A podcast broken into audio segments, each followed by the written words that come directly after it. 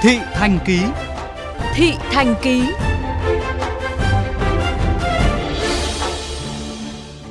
Quý vị thân mến, thả diều không chỉ có ở miền quê mà hiện nay cũng đang rất nhộn nhịp ở khu vực thành thị. Tuy nhiên thời gian qua, tại thành phố Hồ Chí Minh, người đi đường liên tục bị tai nạn từ trên trời xuống do dây diều cứa vào cổ, gây thương tích và té xe. Ghi nhận của phóng viên Nhất Hoàng. Dù đã gặp tai nạn hơn 10 ngày trước, nhưng đến nay ông Nguyễn Châu, 60 tuổi, ngụ Bình Thạnh, vẫn chưa hết sợ hãi khi kể lại việc ông bị dây diều cứa vào cổ khi đang chạy xe máy trên đường.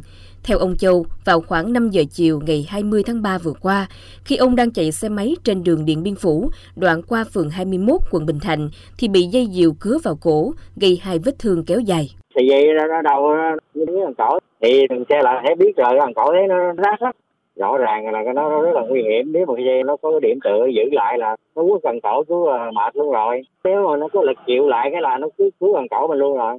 Tối ngày 21 tháng 3, anh Lê Trung Trực, 25 tuổi, điều khiển xe máy lưu thông trên đường Nguyễn Cơ Thạch hướng từ cầu Thủ Thiêm về đường Mai Chí Thọ.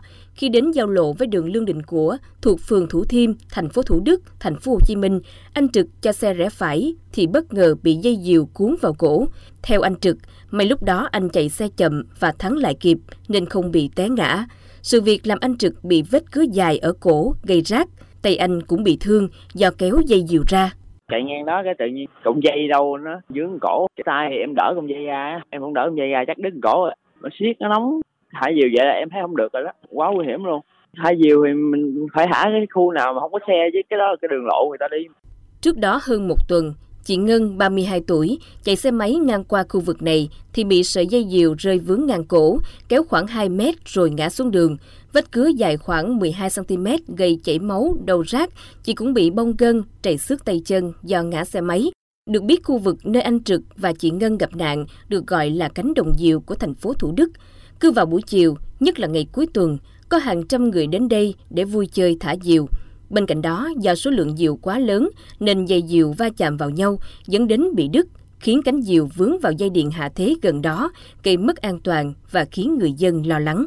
Thả chỗ đất trống để đảm bảo an toàn. Nếu mà thả diều mà để gần dây điện thì nó rất là nguy hiểm theo luật sư Nguyễn Trung Tính, văn phòng luật sư Hoa Sen tại quận Bình Thạnh, Nghị định 134 năm 2013 xử phạt từ 1 đến 5 triệu đồng liên quan đến hành vi thả diều, vật bay gần công trình lưới điện, nơi có khả năng gây sự cố lưới điện. Riêng đối với hành vi thả diều gây ảnh hưởng đến sức khỏe và tính mạng con người thì tùy từng mức độ có thể bị chế tài về bồi thường thiệt hại hoặc phạt tù. Đối với những trường hợp có thể nặng hơn, ví dụ như hành vi thả diều mà nó có thể gây ra chết người là vô ý làm chết người thì chúng ta có thể xử theo cái hành vi là vô ý làm chết người có thể từ phạt từ 6 tháng tù đến có thể là 10 năm tù tùy theo từng cái mức độ.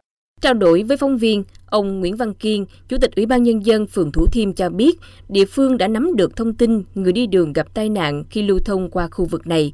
Phía Ủy ban phường cũng đã triển khai các biện pháp xử lý và nhắc nhở người thả diều, cũng như người buôn bán lấn chiếm lòng lề đường tại đây. Phường có lên cái kế hoạch để trật tự lòng lề đường, thì những cái trường hợp mà bán hàng rong với lại thả diều mà lấn chiếm ra ngoài đường này kia đó, thì phường sẽ tịch thu lấy về bây giờ trước mắt á, chỉ có cái là đẩy đuổi thôi mình đưa xe đưa công an đưa bảo vệ dân phố ra để nhắc nhở Ngành điện lực cũng khuyến cáo người dân không thả diều gần khu vực đường quốc lộ, cao tốc, tránh nguy hiểm cho người lưu thông qua lại, không thả diều gần trạm điện, đường điện cao thế vì dễ gây chập cháy, điện giật nguy hiểm. Ngoài ra, người di chuyển qua khu vực có nhiều diều thả cần chú ý quan sát, tránh nguy cơ bị tai nạn.